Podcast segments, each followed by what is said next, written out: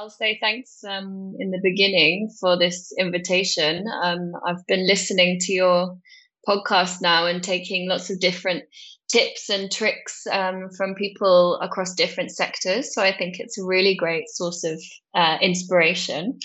Hello and welcome to Obehi Podcast. I'm your host, Obehi Ewanfo, and I strongly believe that everyone has a story to share. Now let's get started into this episode.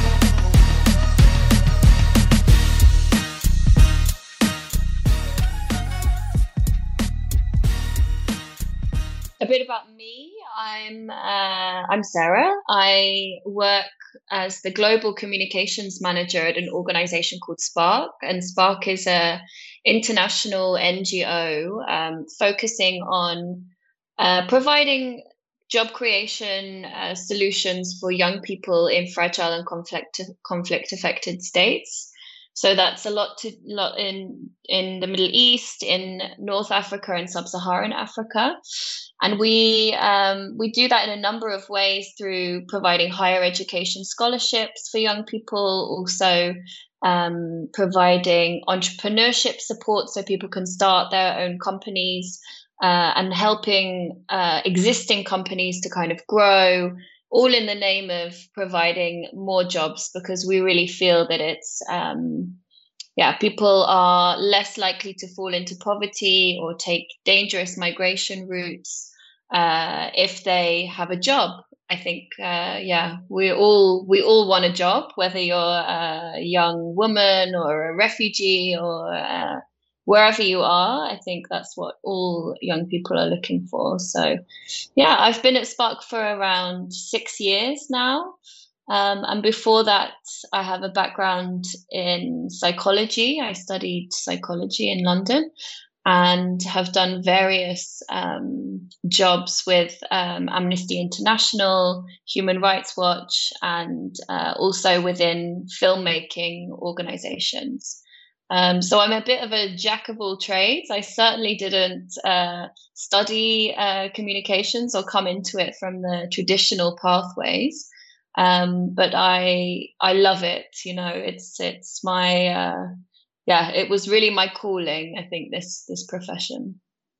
Hmm. That's really very interesting, Sarah. It's interesting to know. Uh, of course, we are going to be talking about uh, communication and storytelling today. Uh, but it's good to dive a little bit uh, deep into uh, your personality, uh, who you are, where you're coming from. Of course, this is this is storytelling in itself now. okay, all right. So tell me, where did you grow up uh, as a young adolescent? Yeah, sure. Um, I grew up in a place called Cornwall in the UK, um, and Cornwall is one of the most uh, rural places. It's very beautiful, uh, lots of uh, fields and beaches. Um, but as you can imagine, uh, rural places are often very um, limiting for young people growing up. So as soon as I possibly could, I moved to the big city. So I moved to London, um, I think in 2013 to study um, and throughout my career have kind of moved around a bit also. So lived in the netherlands um, for a number of years also in in turkey and lebanon and israel and palestine also. So uh, have done yeah yeah various experiences um, working in the middle east as well as in europe. So um, when you were a young adolescent uh, what sort of thing would you say actually makes sense to you? Uh, what did you spend your time on? Help us understand that. Good question. Yeah. I think um, probably I speak for most communications professionals that um, we're all inherently very sociable people. So I spent a lot of time uh, being very sociable, I'd say.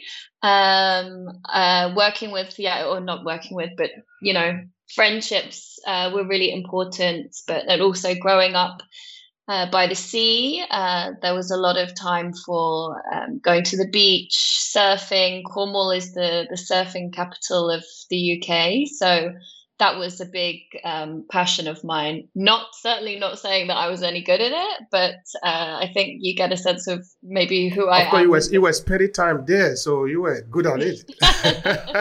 no, I don't think so. I was a, I was a bit of a wannabe surfer girl, but um, uh, yeah, so that's kind of how I uh, grew up with with lots of friends and family around.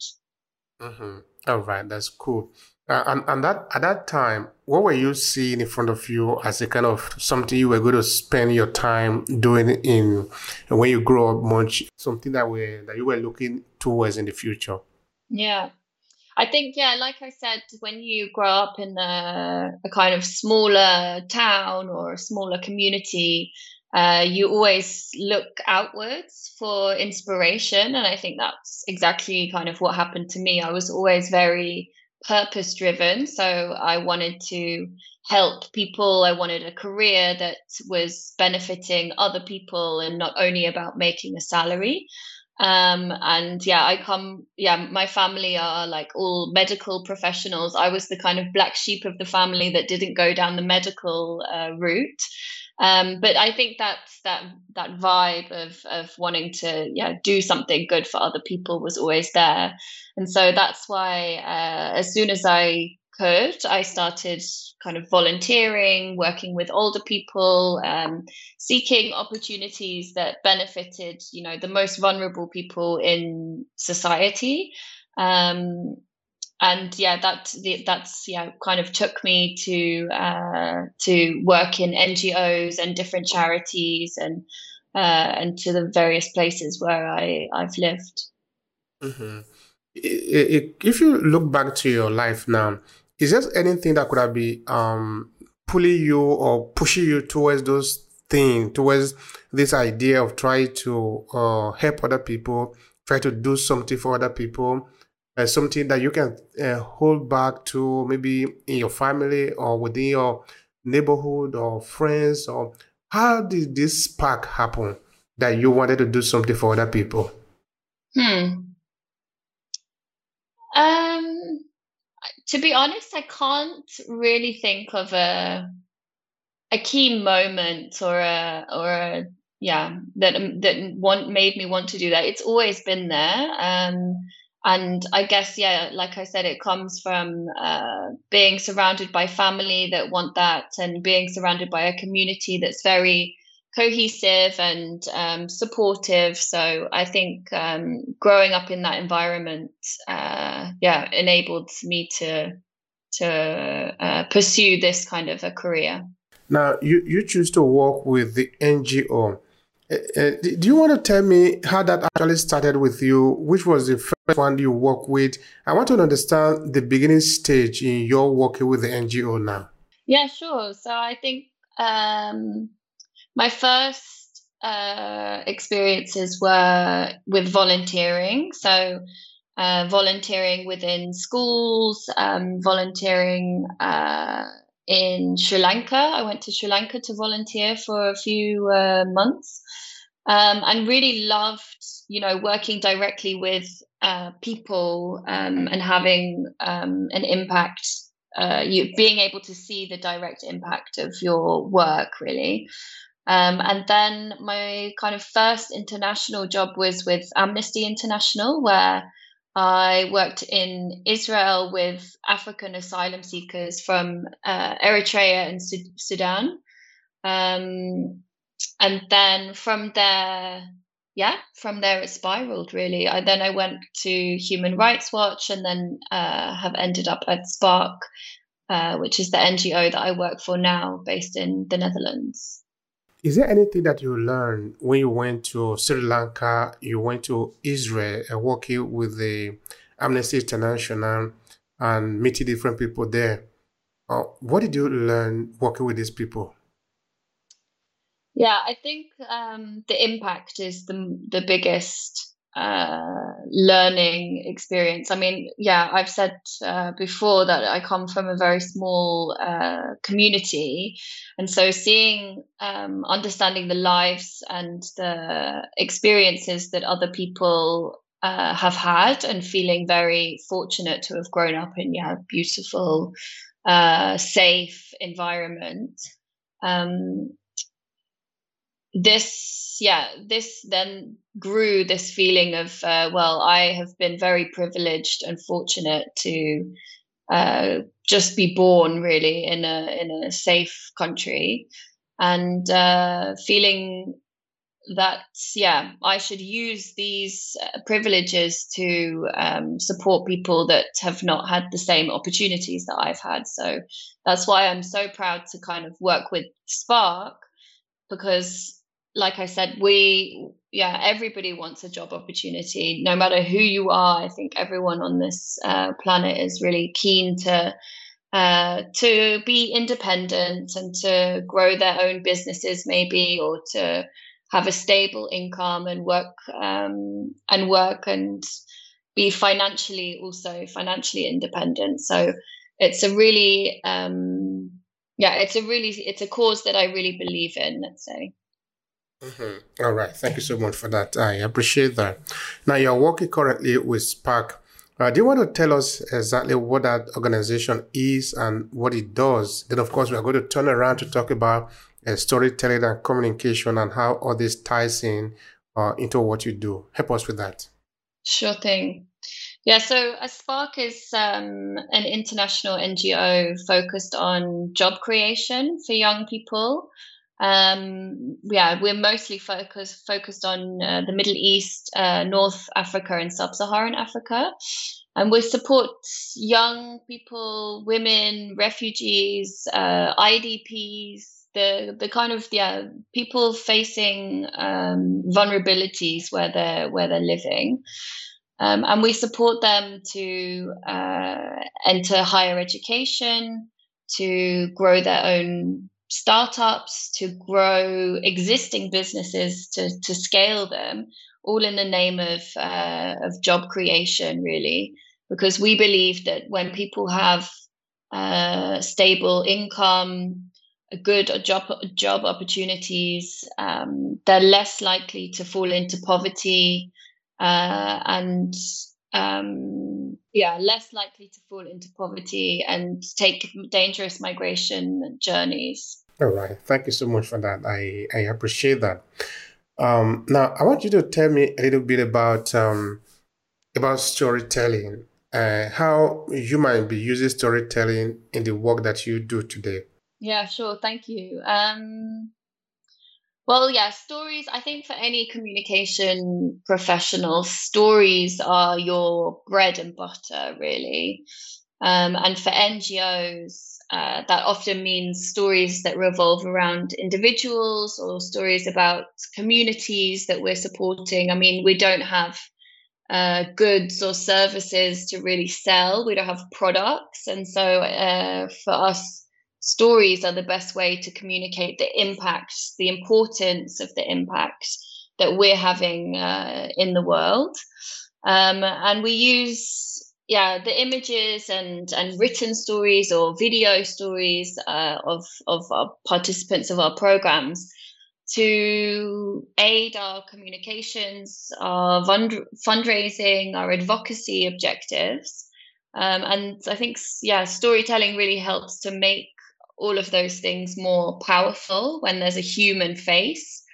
Um, but I think, yeah, many many of the stories that NGOs have have used or have um, worked with in the past have done some damage and some uh, perpetuating of stereotypes, um, particularly when thinking about the developing world um, and portraying people as as disempowered. Um, so that's a lot what my work today focuses on as the kind of global communications manager at Spark. I feel it's really my duty to make sure that these stories are told are told ethically. Um, we're being nuanced. Um, that the the storytellers or the contributors themselves you know that the right type of consent is given um, to help undo some of these these damaging stereotypical portrayals of particularly you know like i think we've uh, a lot in the western world anyway seen campaigns of uh, poor African children with flies in their eyes. Um, that yeah, it really it really uh, disempowering type of imagery and type of storytelling.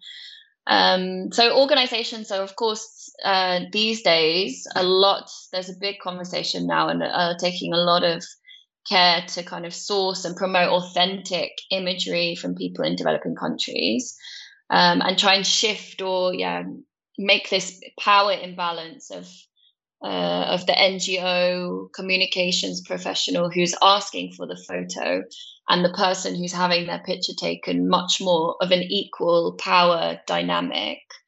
Um, but yeah, there are still yeah a lot of steps to be taken. But I think um, maybe I can highlight a few of those uh, those those steps. Oh, sure, sure. Mm, yeah, you could highlight some of those steps. I think they will be important for us to to better um, uh, take this, this story further. Uh, but I was just uh, thinking, storytelling by NGO creates stereotypes. I find that to be interesting in your explanation.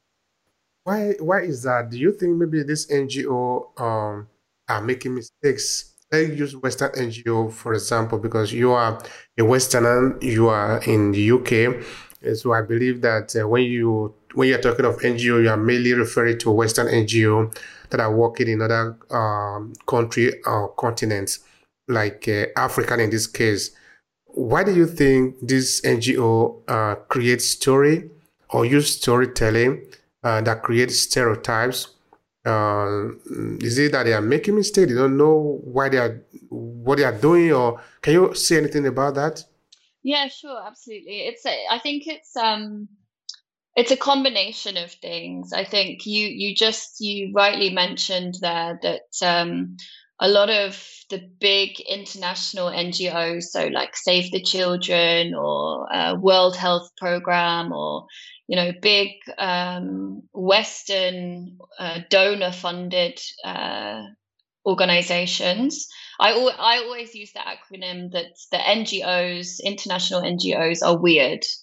Uh, and weird stands for Western educated, uh, Western educated, industrialized, rich, and democratic. And I think that accounts for most of the, the development or humanitarian organizations but it also accounts for most of the people uh, that are working in those organizations. So, um, you know, I'm I'm a I'm a white English speaking British woman, uh, and I am telling stories about uh, young refugees in the Middle East or young entrepreneurs in uh, sub-Saharan Africa and what what does my ex- lived experience have to do with um, with the people that I'm I'm telling stories about?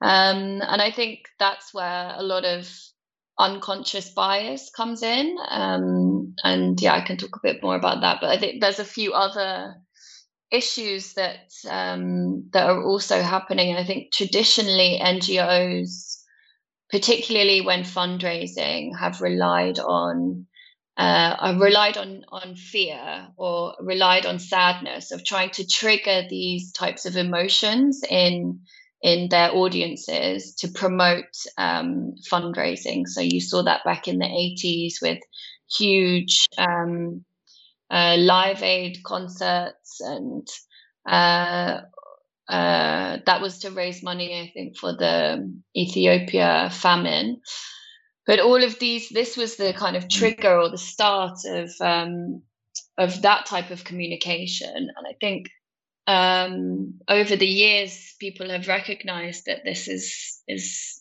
perpetuating negative stereotypes but it but the resources within organizations so that's like financial but also you know manpower uh, and the with charities and NGOs simply lack uh, resources, and so there's not that much will to change. Um, so it's a very very slow process in terms of changing or yeah communications teams trying to persuade upper management to to change and you know pumping new financial resources into trying different methods when uh, when what what NGOs often hear from audiences is is I I've been in focus groups, you know, when I hear things like, "Oh, I wouldn't give to that child in this photo because that child's holding a pencil. Uh, they don't look you know needy enough or they don't look poor enough for me to give so i wouldn't give to this uh, this ad let's say. Um, yeah which is which is then the ngo then feels pressure from audiences to to not change that type of communication. So they they still go for the for the the kind of fear or the empathy response. Um, but it's yeah it's uh, changing in this in this kind of digital age. I think if you look at evolutionary psychology you see that yeah our brains uh, as human as as human beings haven't really evolved since the time that we were hunter gatherers where you might only the kind yeah the the most scary thing that might happen to you is that you see a, a, predator like a lion or a bear or something and you would see that maybe i don't know once a week or something and that would trigger your your fight or flight response. But but now in the age of uh, homo smartphonicus where we're all completely attached to our mobile phones um, we're constantly bombarded with uh, with news stories that are often really negative. So constantly bombarded with you know updates about flooding, about wars, about economic crises, about refugees, and all of this uh, this negative or scary um, input is really uh, damaging. We we can't handle it in terms of yeah our, yeah we and uh, you see it a lot now in in charities and NGOs. You you hear about uh, compassion fatigue. Um, and that's really because people are, are switching off. They don't want to look at these uh, these stories that make them feel bad, um, and you, yeah, people are just swiping past. So uh, I think those are yeah some of the the kind of main reasons why this uh, these type of story this type of storytelling keeps get, getting perpetuated within uh, this sector. Mm-hmm. Thank you for that, Sarah. I appreciate your your explanation. Um, so now it appears that uh, the so-called poor people of the world are seen as objects uh, that need to be to be used. Uh, so this object uh, uh, be used so that money can be made at the end of the day.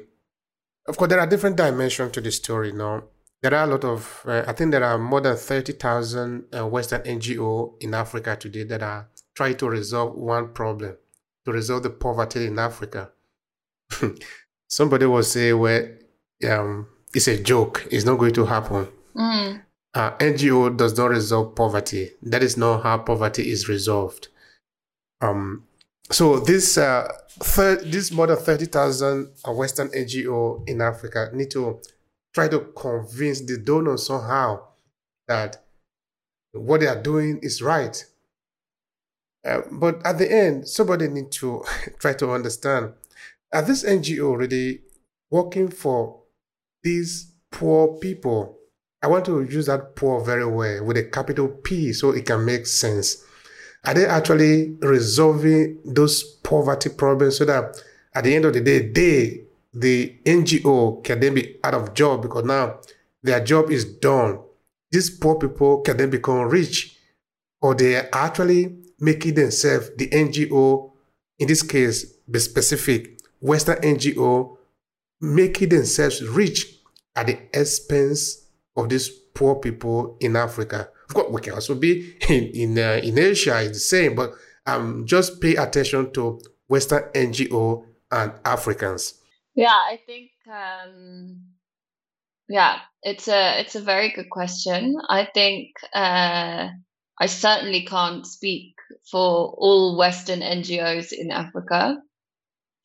There's uh, in terms of communication, there's certainly when NGOs are perpetuating stereotypes or uh, portraying as as Africa.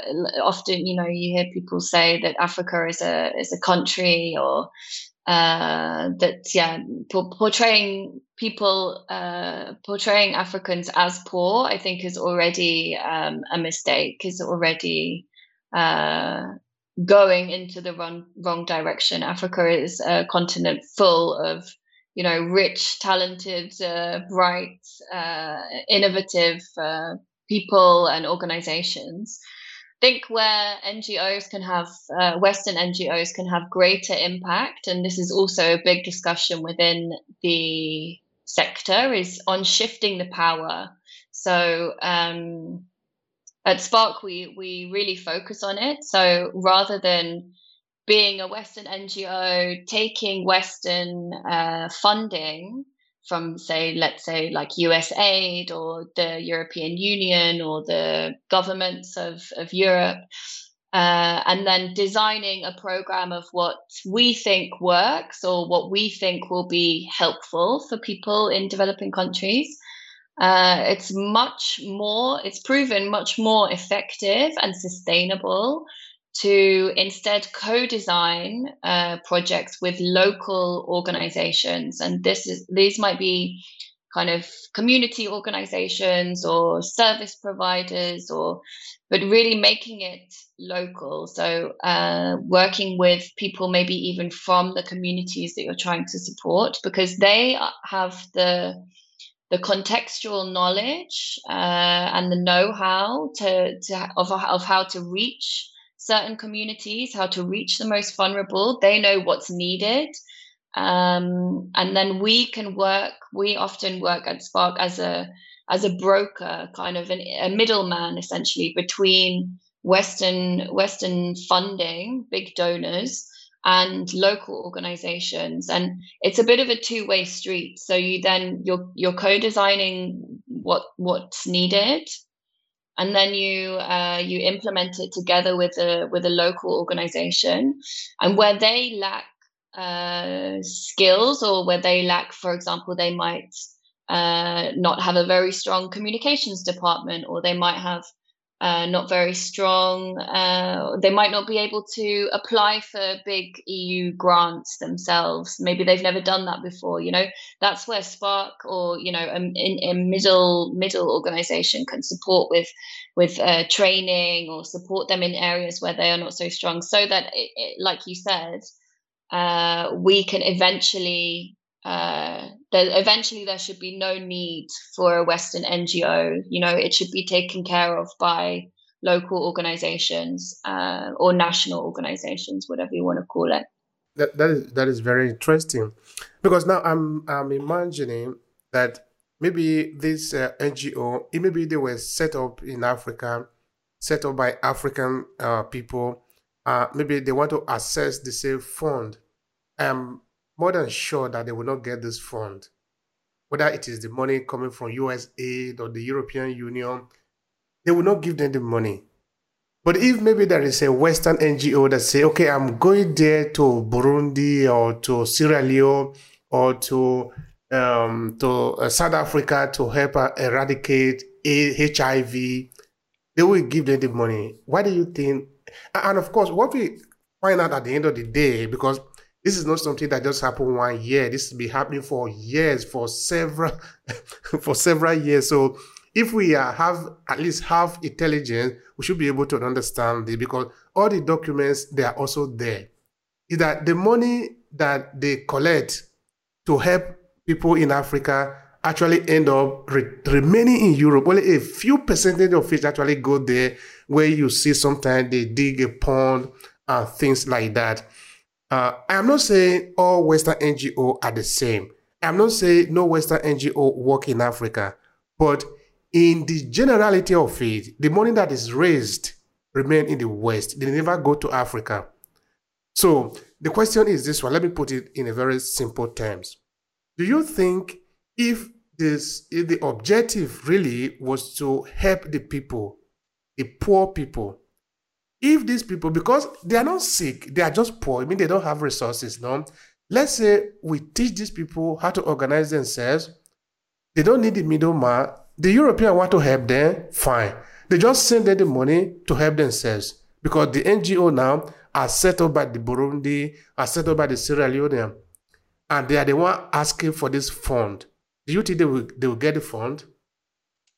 Yeah, I, I think you're right that it's uh, it's an incredibly comp- complicated process to apply for some of these huge funding uh, opportunities. Like most uh, most of the organizations winning these grants are well established, very uh, kind of yeah. They've been they've been going for multiple years. They have departments kind of dedicated to uh, with with specialists that are that know how to apply for these kind of grants. And and that's uh, you know um, i i work at the ngo level and then there's the donor level right? And and that's there there there has to be a shift. So their donors have to make it more accessible for um, for smaller organizations without these big resources of of experts and writers and uh, and that kind of thing, so that they can also access the funds. But in the meantime, I think that's where that's where NGOs or Western NGOs can come in uh, and play a role in supporting smaller organizations to be able to access funding opportunities like that, because that's really where it, we need to put our money where the mouth uh, mouth where the money is. What's the expression? so yeah, that, yeah, we'll put our money where the where our mouth is. money where the mouth is. Mm-hmm. So that yeah, that if we really want to localize and give power back into the hands of uh, of developing countries or communities, uh, so that they can have uh, impact yeah, we have to uh, to to. That's where the money needs to go directly. Yeah, you're right. Mm. And unfortunately, that money never got there. Uh, what we see, you know, one time I was talking with a, a friend of mine. It's an Italian. He wanted to. Uh, he so love he so love Africa, no. You know, the point is that there are a lot of Europeans who so much love Africa and they want to help because what is happening between Africa and Europe is a complex situation. And of course, it can be explained also in a very simple terms that uh, for more than 500 years, somehow we have bought into the idea that Europe is going to help Africa. I don't know how we managed to get the idea, but it is that Europe is helping Africa. So, Africa, you don't need to worry, somebody's coming to help you. These are the European. And for these years, somehow we managed to understand that Europe is there to help Africa. Africa just need to receive this help. But it doesn't work. We can see that it doesn't work and it's not going to work. Everyone is going to help his or herself. Now, there are a lot of Europeans who really have this sincere, because Europeans are also human beings, who have this sincerity in their heart to just go there and help. But it is more complex than that. Sometimes by helping, we even go on and start perpetuating the same, uh, the, the same trouble that is already created there. Okay, this guy I was talking about, no, he said he, he want to just join an NGO so that he can he can help. No, he want to because he, he, you cannot understand why a, a people will just be continually suffering like this. Why is it like this? So he he started to apply for different NGO. You know, Italy is full of NGO also, not just like in the UK and some other countries um, in the West. What he begin to see is that when he go to some of these NGO, he see that a lot of big big cars are parked. This and was beginning to wonder, but why he, he, he think that these are poor people that are trying to help poor people in Africa. Why are all of them uh, driving these big cars? Of course, he haven't done his research well enough to understand that that is that the NGO are big multinationals. They are not actually poor companies. They are not poor society that are just trying to help. So this is where I think it becomes even very complicated for us not to understand.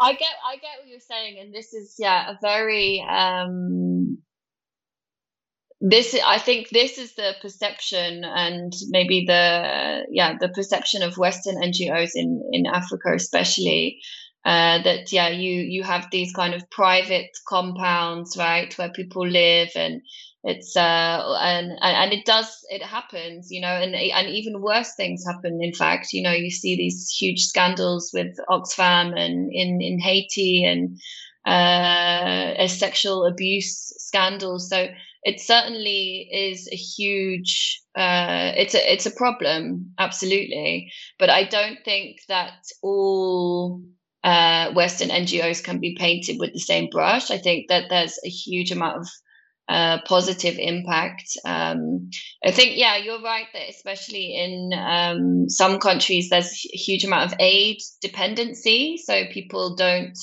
uh, yeah, they feel that, you know, if they work with an NGO, that they'll, uh, uh, there's not, a, yeah, there's not enough other opportunities around for them to be able to kind of uh, become more independent.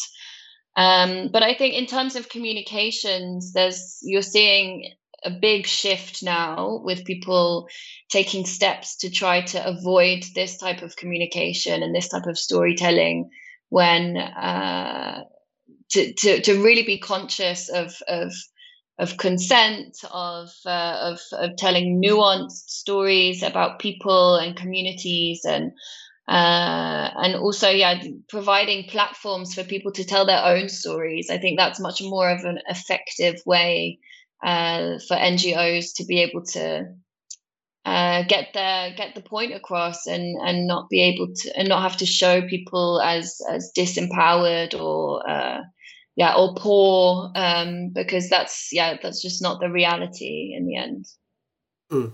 all right now uh, do you think if they don't paint the image like that, they will still be able to get the fund at the end of the day? Yeah, so yeah, I think like I said, um, these days we're so you're you're seeing compassion fatigue all the time among among audiences. So people are much more reluctant to hear stories or watch stories about uh, sad things about poor people about uh yeah things that are going to make them feel bad i think. People just want to watch cat videos in my experience. But um there are many many ways then for for let me give you an example then. So there's uh, Thomas Coombes, his name is. He was the the head of brand at Amnesty International. I think he has developed a framework called hope based storytelling. And that um, it provides kind of five narrative shifts. Um, so when you're when you're a communicator or a storyteller or whatever, you can uh, it allows you to reframe stories um, in a different light. So, for example, rather than telling stories about fear, you tell instead stories about hope. Or rather than saying as an organization what you are against, you instead tell what you're for what are the what are the initiatives that you support um the same yeah the same goes for there's uh, problems instead of talking about problems talk about solutions and instead of talking about threats talk about opportunities and uh, the last one is instead of talking about people as victims talk about people as as heroes or as ambassadors or you know um and this framework for storytelling was adopted by a lot of NGOs.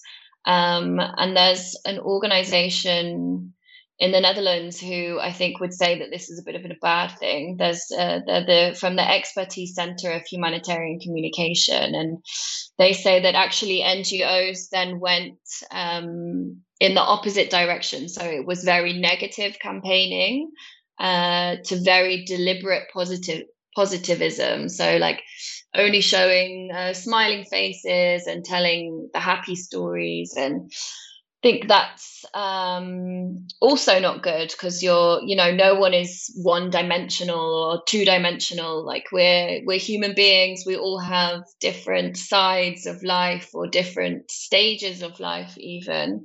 And to tell only one part of a story is is to not do the story a certain a good service. So i think what we need to do is is be much more nuanced in storytelling. Um, this is where the solution is really and having a balanced stories. Uh, there's a few there's a few examples where I mean, telling nuanced stories in a in a digital age is very difficult, isn't it? Because you're trying to capture people's attention uh, in in seconds now. Like people are only reading the headlines, uh, and if that grabs their attention, then they might read more. Um, and the same for you know filmmaking. You you have only a few seconds before somebody scrolls past again. Um, but there are really innovative ways uh, of storytelling. For example, if you go to Instagram uh, and you type in equiano.stories, it's um, an Instagram account. Um, these are these are uh, highly produced uh, vertical film uh, stories telling the story of a, a, young boy during the transatlantic slave trade. Um, beautifully shot with amazing actors, but all told uh, through Instagram stories. So you click through and you see the um, you see the the journey of this of this young boy on a on a slave ship.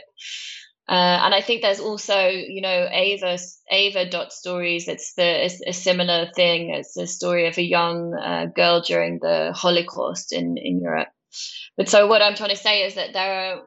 It, I think we think of it as as a barrier that you know you, it's very difficult to tell a nuanced, balanced story when you have to be very fast. But there are many, many different creative ways that you can um, that you can try to do this.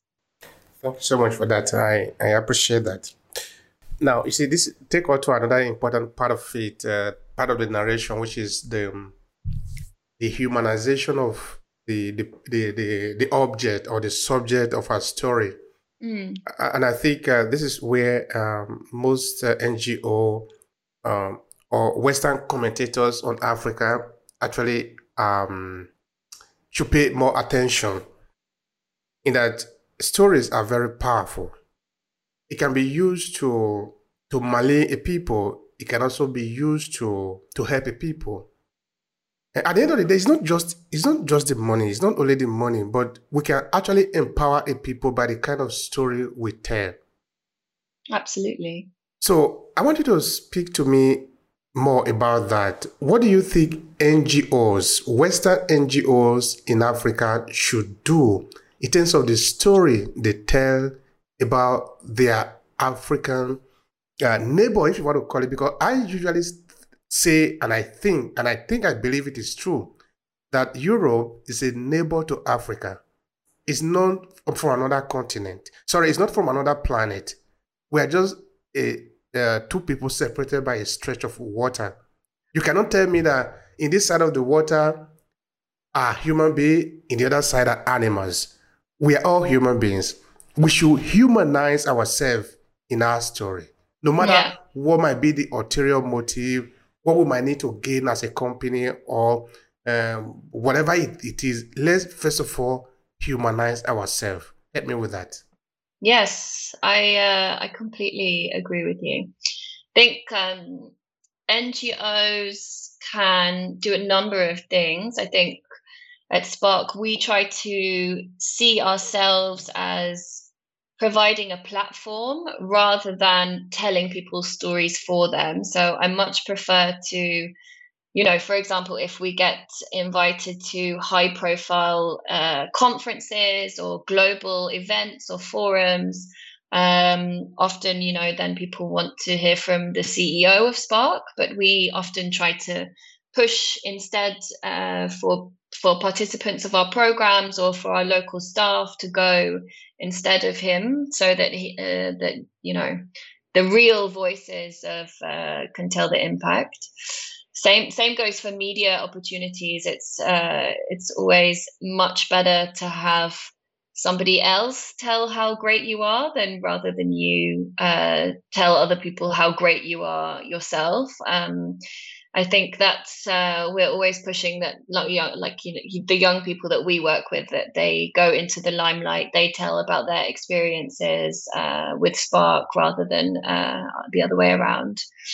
Um, I think the other thing is the importance of language. Um, and this comes up a lot uh, when thinking about this subject, but the the power of language and and thinking uh, and, and the fact that words really matter. And I think, um, firstly, you know, the languages that we communicate in, there is already this linguistic imperialism that uh, most Western NGOs are only communicating in English or in French or Spanish, or I think Portuguese also is pretty big.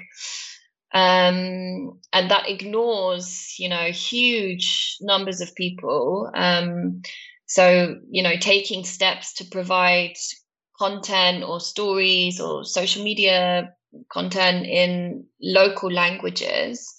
Um, and I guess then if you go even deeper i mean we're talking in english now so uh, to give some examples in english like if you dive into some of the words that are really common in ngos uh, you find that they are that they are like uh, colonial militarized uh, capitalist also yeah they're really othering. Um, so for example like we often hear the term boots on the ground this is said all the time uh, in the uh, i'm going to the field or uh, working like with target populations or the fact that you're capacity building uh, and the word this is the the biggest offender i think anyone working in an ngo will relate to this the word beneficiaries. Um, and if i take this example so the yeah the term beneficiaries i think sounds in english like you know innocent enough um, but if you dive into, you know, what it, it's used, the word is used to describe the people that are supported by NGOs programs. Um, uh, but it, it it's the the linguistic implication of it. It describes, yeah, it implies that people have no agency of their own. Uh, that they are, you know, are reliant on aid, that they are disempowered, and uh, it also suggests that the NGO themselves are like provi- that they are providing a benefit to the person, which is of course not always true. Um, so yeah, so that's I think another step that NGOs can take to you know re re readdress this balance in storytelling. And I think the, the the last thing, or the most important thing, I should say, is is working with working with local people, I think for a long, long time, NGOs or charities, whatever, have have uh, flown in uh, crews from from from the west or from Europe or from the US or something. You know, if they want to collect content, they they fly in a filmmaker, they fly in maybe a a, a, a celebrity to you know, be the TV presenter and talk about uh, young kids in Africa or something. Um, and then you never, it's about the process and also the product. So in the process, you have to work with local organizations. And I think uh, I started at Spark and um, we we were doing just that. We were flying in teams of filmmakers or photographers that were from the UK or from the Netherlands, and uh, that nuance then in in when you, you, somebody is telling their story to you know someone that they don't know, that someone that speaks a different language to them, they're from a different community. Uh, you just don't get the rich story, and you don't get all of the nuances that uh, that come. So, for example, I had one one example when I was it was uh, the beginning of my career making a film, and I was working with a lot of different contributors from different countries, and uh, one of one of them was a young Muslim girl who wore the headscarf. Um, and so I did the did the filming with her. Uh, always good. You know, she was consenting. She was willing to be part of this film, and uh, always good. So shot shot some footage with her. Took it back to Amsterdam, and started working on the on the footage with a you know a Dutch editor. and then uh, we were kind of yeah going for ages debating about music and we had the perfect shots and we thought everything was good and we were it was to it was a campaign that was due to start um, on the anniversary of uh, the organization. And it just so happened that this one of this girl um, she messaged me out of the blue and and kind of asked to to see the film as it was. Um, and you know I was super proud of it. So I, I sent her the link the you know the day before that it was supposed to be launched, um, thinking that she would also be very happy with it. And then of course she came back and she said like Sarah, this is really bad. I'm so sorry, but you know there's a there's an image, there's a shot in the video that I really don't like, and there was it was a it was a moment where uh, the wind had caught her skirt and had blown uh, so that you could see part of her uh, leg, and she felt very uncomfortable about this. Um, and this incident really brought it home for me that I think three things that, like, basically, consent is fluid. So she might have consented to her story being told at the time and you know i explained to her how this footage would be used and where it would go and that she could see it and um, and those things and she consented at the time uh, up until the moment that she didn't anymore and that was a really important thing for me to realize was that yeah it's it's uh, really important to make sure that consent is understood um, and also really important to respect it when um, when someone changes their mind. You know circum their circumstances might change and they want you to remove a piece of content or to not use their story anymore. And that's yeah really important to respect that um, in this case we we changed the the footage uh, so that yeah her leg wasn't visible and it was she was fine with that in the end so it was okay but the second thing it taught me was that you know this this really wouldn't have happened if I'd have worked with a filmmaker who was from you know was also Muslim or was from the same community because he would have already he or she would have already spotted that this was going to be an issue. Um, and the third thing I realized was that it, yeah, it's so important to involve people in the telling of their own stories. Like I had not uh, shared any of the the drafts with her. She hadn't seen any of the footage.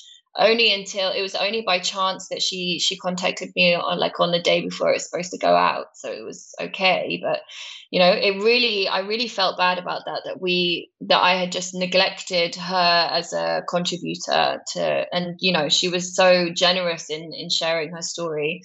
Um, and that's something that I always take with me now, and always I think yeah, involving people in the telling of their own stories is uh, is the only way that we can tell kind of ethical and inclusive stories. Thank you so much for that. I, I appreciate your sincerity, Sarah.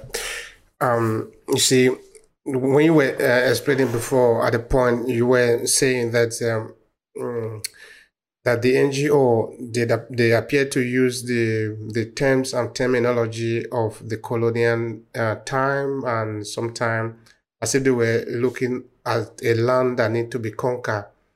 Uh, but really, that is the way it is. I think the the most Western NGO, I'm not trying to say all, I mean most, are actually um, the new colonialists of Africa, and of course they are helping uh, the bigger power to occupy the role because they have a, a, lot of role to play in the education. They have a lot of role to play in the concept of the white savior. And we are going to help you. We are going to help you. Don't worry. Like I was saying before, no, that I am helping you. You know, I'm helping you. You know, it's it's force. You know, in that if we really want to find a solution, let's sit down together. Let's you need to ask me, what do I want? Maybe, maybe I don't need to fall into your understanding of development. You're going to ask me, what do I understand by development? What do I really need? Because I think the concept of development that is designed, I'm not saying that anybody need to go without food or need to go without electricity or things like that. In fact, if we even leave the people alone, by now they would have figured it out that they need electricity. They will be able to get electricity for themselves instead of just uh, be taken along to hey, come on, come and feel here. This is your position. This is what is for you. This is for you. Just follow. Just follow. The people don't understand where you are taking them. They are not following. We can see that they are not following because the model is not based on them. It is there. Everything is foreign to them, but they don't. They because I, I think I think poverty is a weapon. In that when you are too poor, you don't have the means to be able to live. The person who is giving you the, the means to live dictate everything for you. Therefore, even though you don't like it, you are not able to resist it. You are not able to say no because you don't have an alternative. And this is very dangerous and it is highly evident in Africa. And this is why I say again that a lot of Western NGO have a lot of work. They, they have work to do because the ordinary work that was supposed to be done is not done. So uh, you not coming to say, I bring solution for you. It make more sense.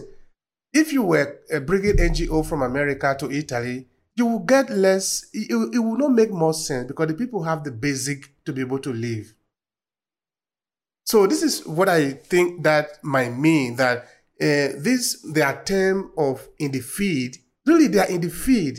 They are working they are NGO, they are non-governmental organization, yes, but in between the line, they are actually governmental organization because the money is coming from the government. In most of the cases, the money is coming from the European Union. The European Union is a government. USAID, the money is coming from the United States, from the government of the United States. Okay, so that you can also get the donors that are not part of the government.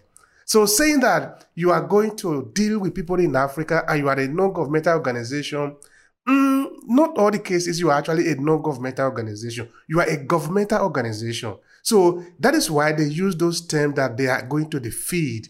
They are going to because it's the same terminology, it's the same thing, it's the same, it's routine that people have been used to during colonialism.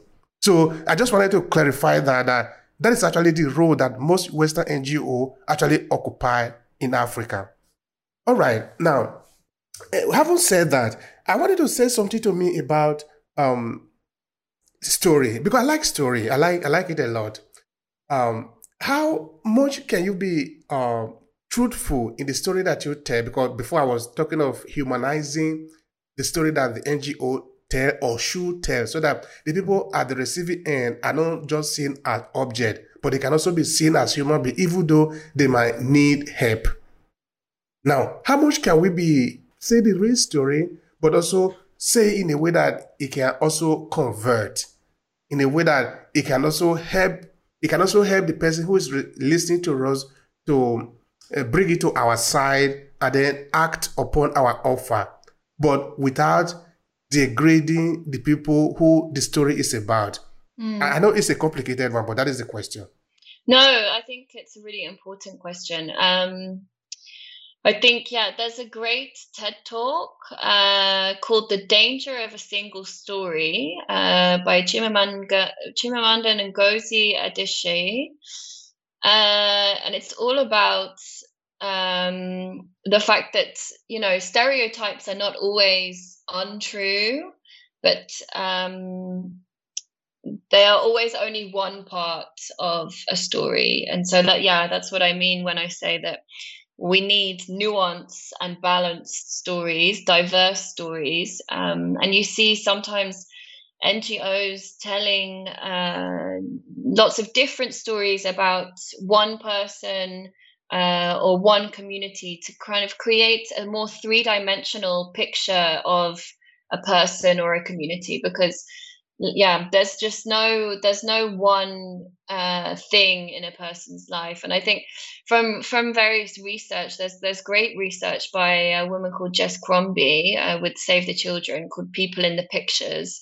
And it's a it's a research over i think four countries. And interviewing people uh, that had had their picture taken um, or or their story used. And uh, and they often you know when they looked back at those stories felt you know it was a sad time in their life or it was a yeah not even sad but a particular time in their life but you know life moves on and people do not stay refugees forever or people do not not stay poor forever just like people don't stay in the same job forever you know? So it's um it's about telling nuanced uh, and balanced stories. And yeah last year spark was nominated for um, by the for the high flyer award by the expertise center for humanitarian communication for a film uh, about a young entrepreneur in burundi uh, and it was entirely shot by uh, a burundian creative agency. And it's uh, it's um it's a film about a young entrepreneur in Burundi, uh, and it was uh, produced entirely by a Burundian creative agency called Akeza, and um, also uses the the local language, the Kirundi language, and so in that sense, it's a much more uh, true story. It's not, you know, he's not speaking in English. It's not a film about him. It's a film, you know, with him. It's developed uh, with him. Uh, and it's also a, a, very balanced portrayal of, um, you know, his his work life. His you hear from his employees, his how he started this uh, this business. So I think we need more stories like that that are like not only telling one part of a person's life, but are actually trying making attempts to tell uh, a balanced story. Thank you so much for that. that, that that's important. I remember when we first talked um, uh, before in during our pre-interview, you did make mention of uh, ethical story. I think I, I like that term a lot. Do you want to expand on that a bit? Yeah, I think it combines uh, all of the things we've been talking about, really, like um, ensuring consent is given, proper consent, where, you know, a, a lot of times when NGOs take uh, from people, they, they have them sign a consent form and then that's it. Uh, and then they have the rights to use their, their story in whatever way. Uh, and that's not enough. That's not good enough. And um, people, you know, you need to really take time to explain to people the many ways in which their stories can be used. For example, you know, you might uh, take photos of someone, and then these photos might end up on social media, they might end up on a website, they might end up in uh, brochures or flyers, you know. So uh, you need to make sure that people know what they are consenting to. Um, and it's, yeah, it's also about, yeah, trying to provide a platform uh, for people to tell their own stories. You know, there doesn't always need to be uh, an agenda to it or an angle to it. Um, and and I think yeah, part of part of ethical storytelling is is yeah taking these steps to work with with local people to think about language, to think about nuance, um, and then yeah, slowly, slowly, it's baby steps, but slowly, slowly, we come to a um, a slightly more ethical, inclusive, uh, and nuanced uh, storytelling world. Mm-hmm. All right, thank you so much for that. Now, what do you really like about storytelling? Like um, uh, in your work, let, let, look at your work, for example. Um, what interests you about storytelling? Um, what interests me about storytelling? I love that. Uh, I love the emotion uh, of it. I think uh, and stories are so powerful and it's so innate in our kind of biology. So I think whenever I give a training or something like that, I always start with um, these images of, of cave paintings, you know, and these things are like 64 or 40 to 45,000 years uh, old. Um, and humans have just been telling stories for such a long time, and it's so important to us. And uh, these these handprints on on cave walls and and paintings of animals uh, on cave walls.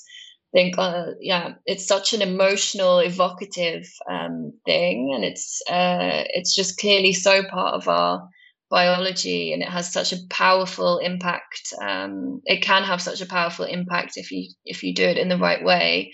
Um, and i think that's why i think of my job is so special and such a privilege to be able to uh, work with people that are ready to tell their stories. And they might be difficult stories they might be happy stories but uh, it's a it's our responsibility as as an ngo to be able to do that in the most ethical way possible. Now maybe some people want to connect with you. Uh, what is the best way to to be able to reach you or maybe work with you or learn more about you yeah thanks um, I have a website. I think that's probably the best way. It's uh, sarahlpage.com. Um, and yeah, my you can contact me there or uh, also on LinkedIn. I'm pretty active on LinkedIn. So yeah, I would be happy to to hear from anyone, yeah, that listens to this. All right. Thank you for that, Sarah. Now, what would be your final thought to conclude the conversation that we have had today? Yeah the, the, the stories have the power to make or break communities i think. Uh, we are surrounded by stories that are that are trying to uh, to break us to polarize us uh, whether that's you know the the west versus africa or uh, ngos versus governments or uh, you know that we're in a in a world now that is it's very divisive and i think the power of a hopeful story is is unmatched and uh, those are the kind of stories that i really try to create. Thank you so much for that. I really do appreciate the conversation. I really do. Thank you thank so you. much. Thank you is it, is it is there anything that you would like to to say to conclude that i didn't ask you no, that's I that's great. I thought it was a really interesting conversation. All right. Thank you so much. If you enjoyed this podcast, make sure you subscribe so you never miss any of our future episodes. Rate and review Obehi Podcast and share with your friends who might need it. I remain Obehi Ewanfoh. Thank you so much for listening and talk to you in the next episode.